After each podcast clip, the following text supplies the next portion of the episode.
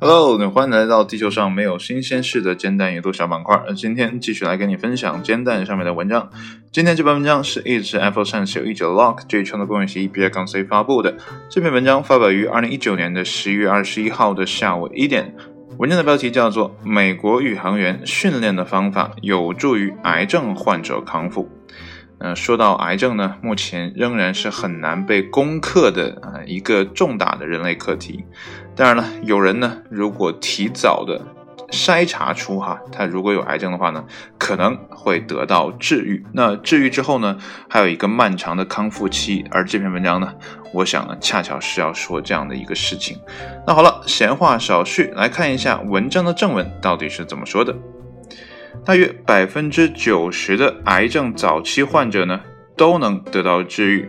然而，化疗和其他类型的治疗的副作用呢，可能会对患者的整体健康产生不利的影响。啊，说到这儿呢，你可以联想一下哈，化疗和放疗那样疗法之后，这人的一些变化哈。而根据《细胞》杂志的最新评论，美国宇航局为帮助宇航员。承受太空飞行压力而设计的运动疗法，也可以帮助癌症患者治疗后的康复。在地球大气层之外，宇航员的身体会受到微重力和更高水平的辐射的影响。这项研究的作者表示，这种影响类似于癌症治疗所带来的副作用。对于宇航员和癌症患者来说，缺乏身体活动和体重变化加剧了这些影响，因此，诸如肌肉萎缩、骨骼脱钙、贫血和免疫功能紊乱等症状呢，通常是宇航员以及那些接受癌症治疗的患者所经历的。该研究的合著者杰西卡·斯科特。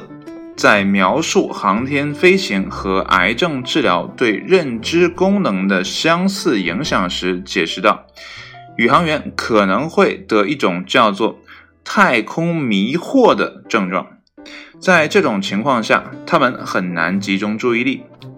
这与一些癌症患者的经历呢是非常相似的，也就是所谓的化疗脑。”早在二十世纪六十年代，美国宇航局的科学家们呢计算出，参加双子座任务的宇航员在微重力的环境下，仅仅四天，心脏呼吸系统健康指数就下降了百分之二十五。那有趣的是呢，各种抗癌治疗方案呢已被发现能够产生类似的心脏呼吸系统健康指数下降。在设计对抗航天飞行影响的方案时，美国航天局选择了不使用药物，因为药物有可能导致嗜睡或者心律不齐等有害的副作用。相反，为了提高航天飞行之前身体所有系统的储备能力，从而提高航天员承受外星旅行压力的能力。美国宇航局引入了一个以运动为基础的计划，在太空中继续锻炼的目的是帮助宇航员保持其生理机能在飞行水平的百分之七十五左右，而在返回地球后的进一步训练呢，是为了确保他们尽快的恢复基本能力。然而，研究人员指出。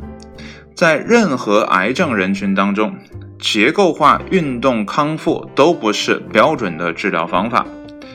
尽管越来越多的证据表明，这确实能增强接受癌症治疗的患者的心脏呼吸系统健康指数和其他身体功能。最后，斯科特总结了这篇论文的研究结果。他表示，美国宇航局的这个运动框架可以用来帮助美国大约一百万被诊断为癌症的人，以及超过一千五百万的癌症幸存者。文章呢到这儿就结束了。所以说啊，我读完的感受呢是，生命还是在于运动的。啊，不论呢你是健康的还是不健康的，那运动呢都有可能帮助你恢复到一个更好的状态。所以呢，生命在运动这句话呢，现在看哈，以这篇文章来看还是比较正确的。那听完这样的文章，不知道你现在作何感受？是不是也想操起身边的什么家伙事儿呢？练起来了呢？那好了。